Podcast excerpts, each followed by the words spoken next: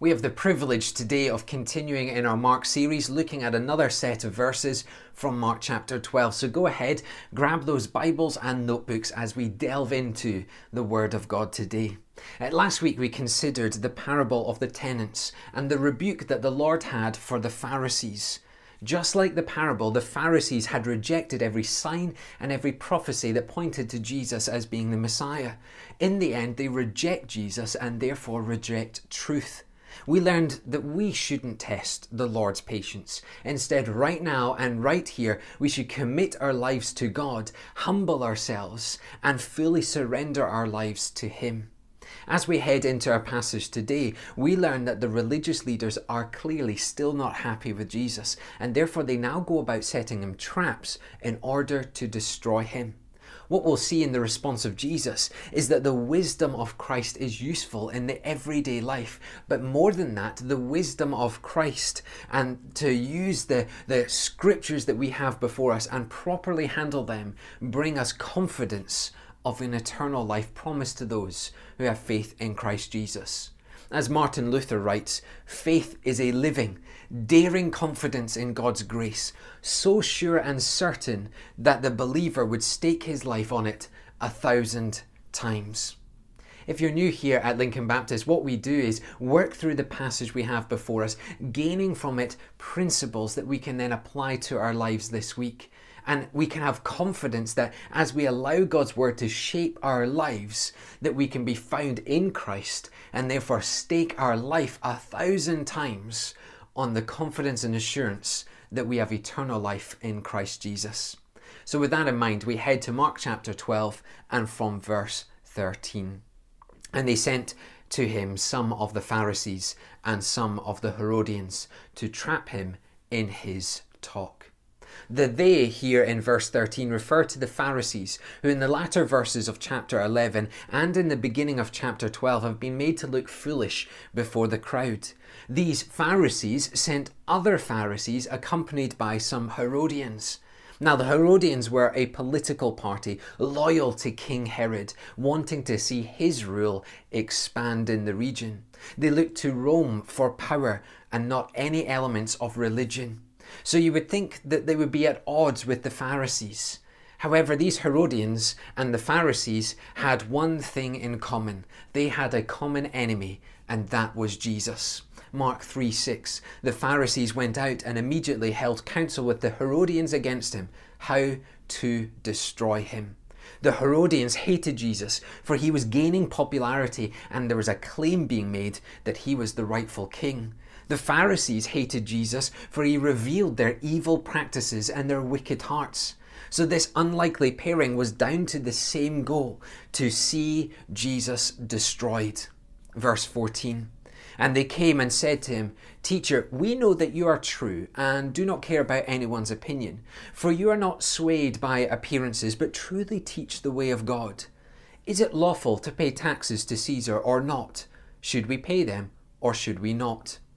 These Pharisees and Herodians came to Jesus with smooth flattery, trying to negate any suspicions that Jesus might have. They essentially sweet talk him into answering their question.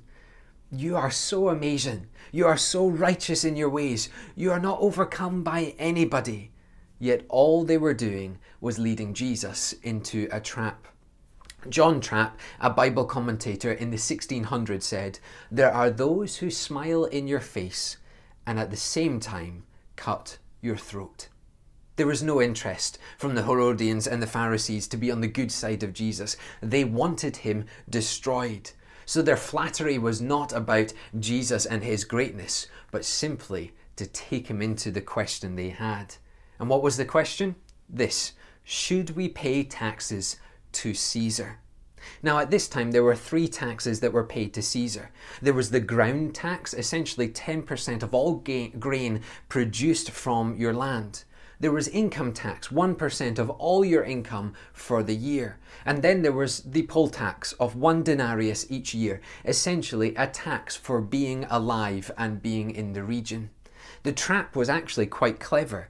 If Jesus said no, then he could be arrested for breaking the law and not providing taxes to the state. Yet if he said yes, he would become unpopular as tax was a significant burden to the poor.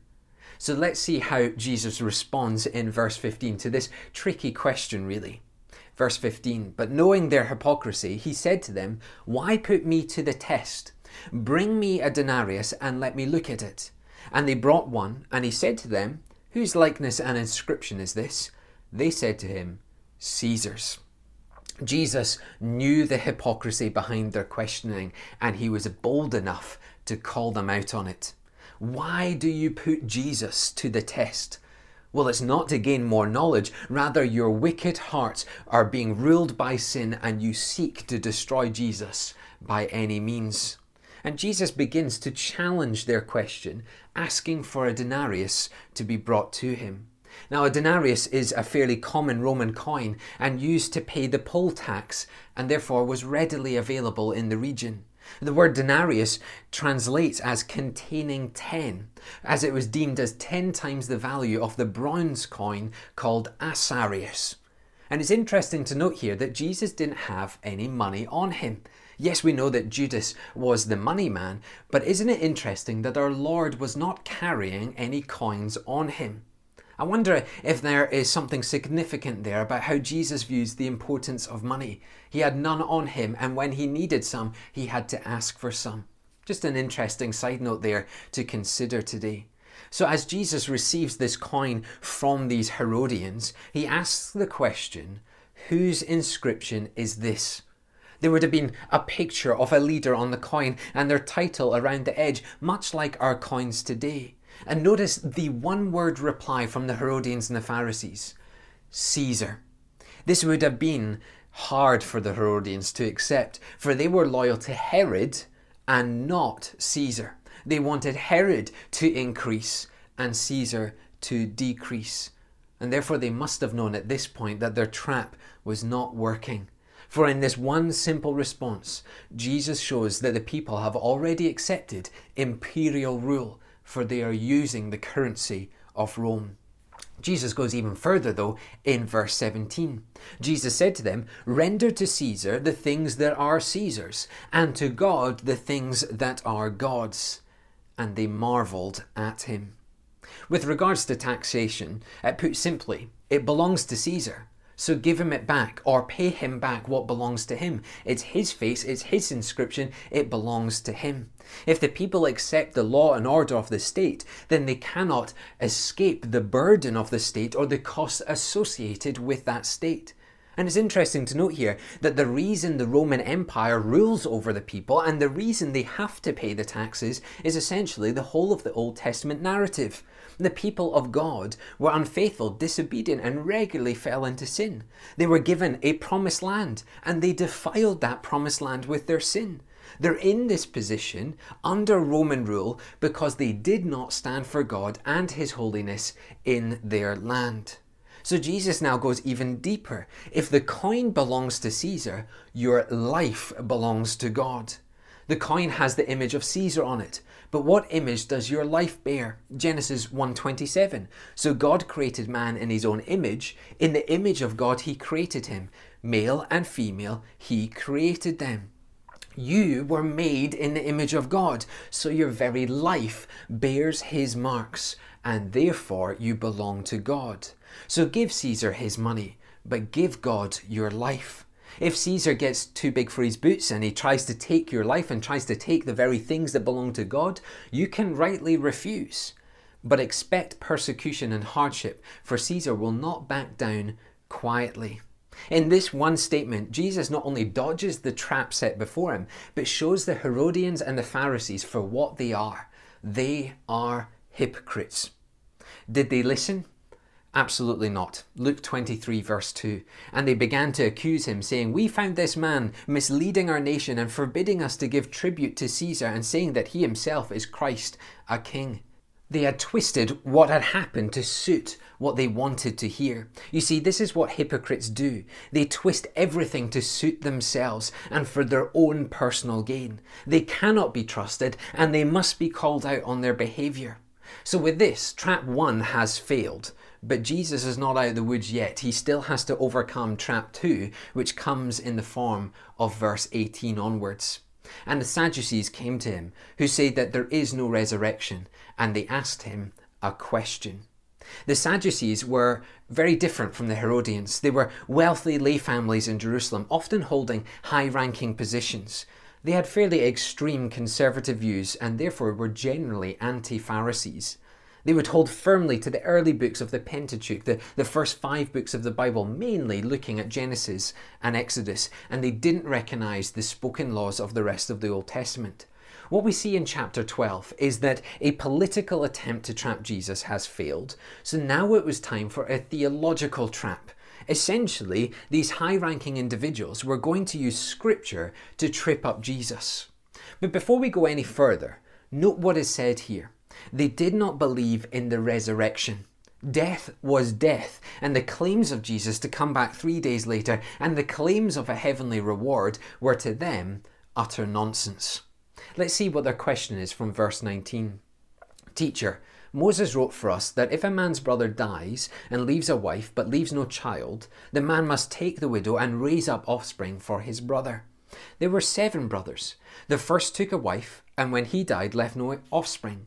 And the second took her and died, leaving no offspring. And the third likewise. And the seven left no offspring. Last of all, the woman also died. In the resurrection, when they rise again, whose wife shall she be? For the seven had her as a wife. The Sadducees were attempting to make a theological element like resurrection look laughable by using a strict, literal view of Scripture. They were essentially ignoring the context that the scripture was placed in. Because the passage they were using to question from is found in Deuteronomy chapter 25 and from verse 5 through 10. And it had two main aims. Firstly, to ensure the family name continued, because in biblical times your name was everything, it was your very estate. Second, it also ensured that property stayed with the family name. That is, that the person, their name, and their property would have been kept within the family. You see, Deuteronomy 25 builds in a protection for both of these things after death. Yet the Sadducees didn't care about the context. They didn't want to believe in the resurrection, and so they removed context altogether and they just twisted this theological element to seek to destroy Jesus. And once again, look how Jesus replies here in verse 24. Jesus said to them, Is this not the reason you are wrong? Because you know neither the Scriptures nor the power of God. For when they rise from the dead, they neither marry nor are given in marriage, but are like angels in heaven. Jesus shows that they have failed to properly understand and handle Scripture. More than that, they have completely missed the power of God in this situation. Their questioning is meaningless as marriage ceases to remain in the same form in heaven. Individuals in heaven will be like angels, and I want you to note here, like angels. They won't be angels, but in some form of way they will be like them. And commentators generally agree that this refers to the sexual union of marriage, one that is given to marriage on earth, but one that is very unlikely, in fact, from this verse, not going to happen in heaven. We're not to project our earthly marital life onto heaven, for heaven will be a new life, a new holy and eternal life that Christ provides. This does not mean that we won't know our spouse uh, that we had on earth, or somehow we won't be able to interact with them in heaven. Rather, it's a reminder that the heavenly realms will be very different by the power of God. As it says in 1 Corinthians 2 9, but as it is written, what no eye has seen, nor ear heard, nor heart of man imagined, what God has prepared for those who love Him. On this side of glory, it is impossible for us to truly understand what life will be like on the other side of glory. What we do know, though, is the Bible talks about it having no sin, no pain, no disease, no death, and everlasting praise for King Jesus. And it would be a wonderful place. A place, though, that these Sadducees have trivialized in their question. Verse 26 And as for the dead being raised, have you not read in the book of Moses, in the passage about the bush, how God spoke to him, saying, I am the God of Abraham, and the God of Isaac, and the God of Jacob? He is not God of the dead, but of the living. You are quite wrong. Having dealt with these ludicrous terms that the Sadducees said, Jesus now moves to teach the deeper meaning behind his response. Remember, the Sadducees would only accept the early parts of the Old Testament, so Jesus takes them all the way back to the very elements that they would accept. Jesus quotes and hints from Exodus chapter 6, verse 2, which says, God spoke to Moses and said to him, I am the Lord. I appeared to Abraham, to Isaac, and to Jacob as God Almighty. I want you to notice the tense in both Exodus and here in Mark. I am, not I was. Jesus is the God of Abraham, Isaac, and Jacob, and he is still the God to them, and he is still God to others. He is the God of the living on both the earth and the heavenly realms, for Jesus is the living God. And I love how Jesus just bluntly states here, You are quite wrong. They've completely missed that Jesus proves the resurrection by declaring, I am, rather than I was. Jesus was God to Abraham, Isaac, and Jacob, and still is God to Abraham, Isaac, and Jacob. Therefore, there is a resurrection, there is a heavenly realm, because Jesus still is I am. In just this one line, Jesus shows that their ludicrous question can be demolished to show their hypocrisy, just like the Pharisees. Two traps were set for Jesus, but both failed. The Herodians, Pharisees, and Sadducees were all shown to be hypocrites focused on self interest at their hearts. So, what do we do with all of this? Well, here's just a few things for you to consider this week. Number one, be filled with Christ, not self. Be filled with Christ, not self. Self is one of the biggest killers of faith in Christ. Self elevates your desires, your thoughts, your ways of thinking above all else, and specifically above what is biblical. Self demands you to be right. It fights to be top dog and to be in the position of somehow getting good or gain. Self puts you before others and before Jesus. And as we see from today's passage, self is ugly, it's manipulative, it's wicked, and it has no place in the faithful servant of Christ Jesus. Consider the life of Christians. Galatians 2:20. I've been crucified with Christ. It is no longer I who live, but Christ who lives in me. And the life I now live in the flesh, I live by faith in the Son of God who loved me and gave himself for me. Do you see here yourself has been crucified with Christ. There is no self left in the Christian's heart. Rather, you now live entirely for Christ. To be motivated by self or to live by self is to deny your very salvation that holds you, that saves you, and brings you new life. For the old has gone and the new has come. If you're a believer in Christ, you no longer have an identity in anything else but Christ.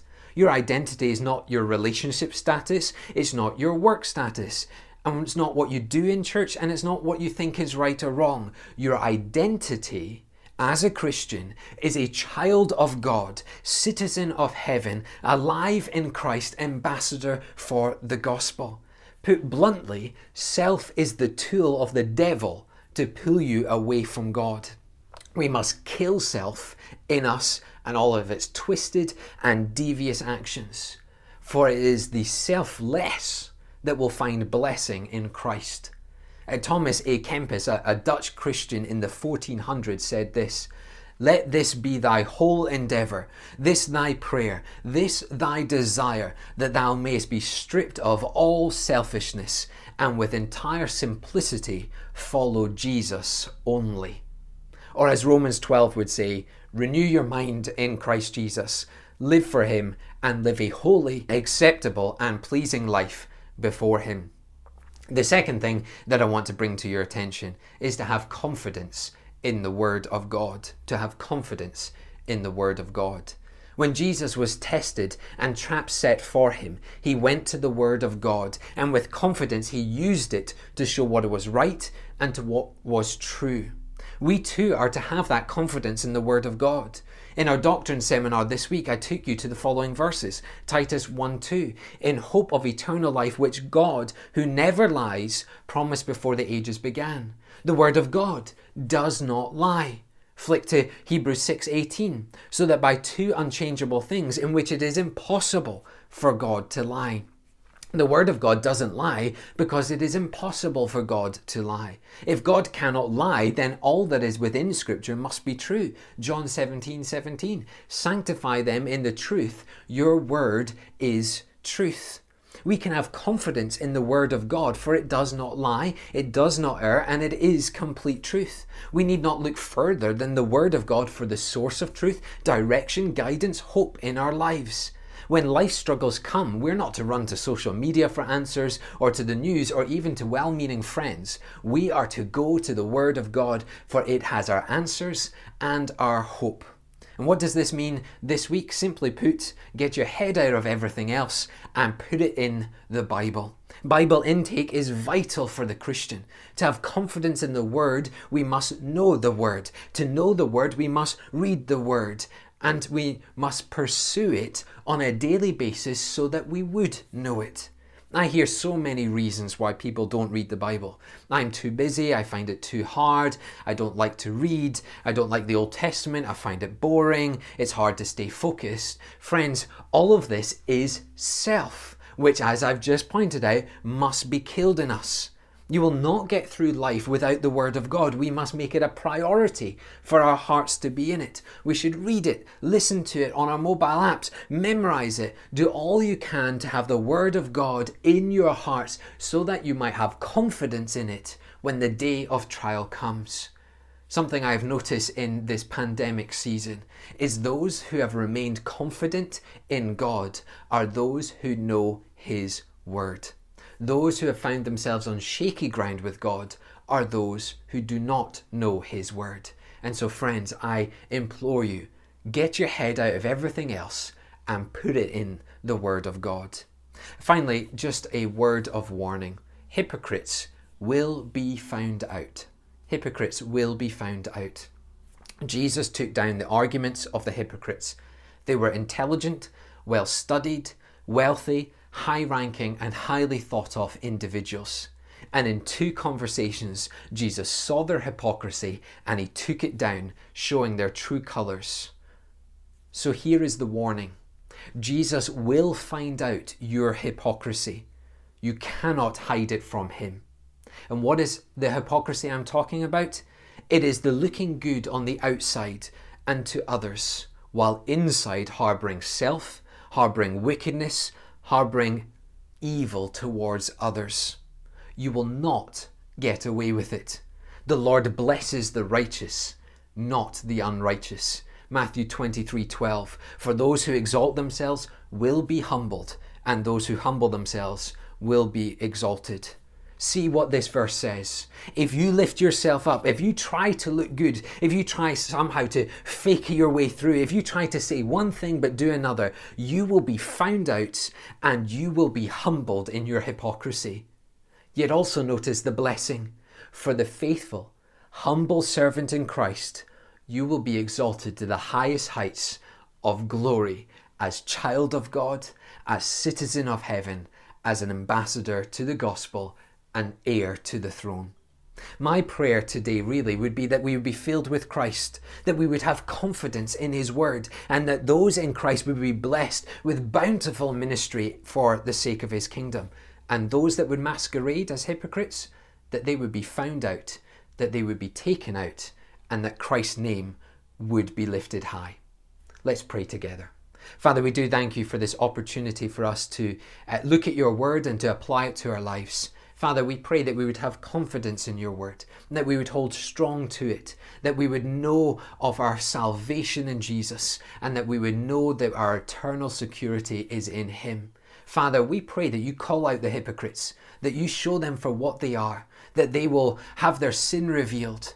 And Father, when they are humbled, we pray that they would come to you, that they would surrender their lives to you, and that they would be restored, forgiven, redeemed by the blood of Christ. So, Father, keep us this week running the race, marching forwards in full confidence in Christ Jesus. And we pray in his glorious name. Amen.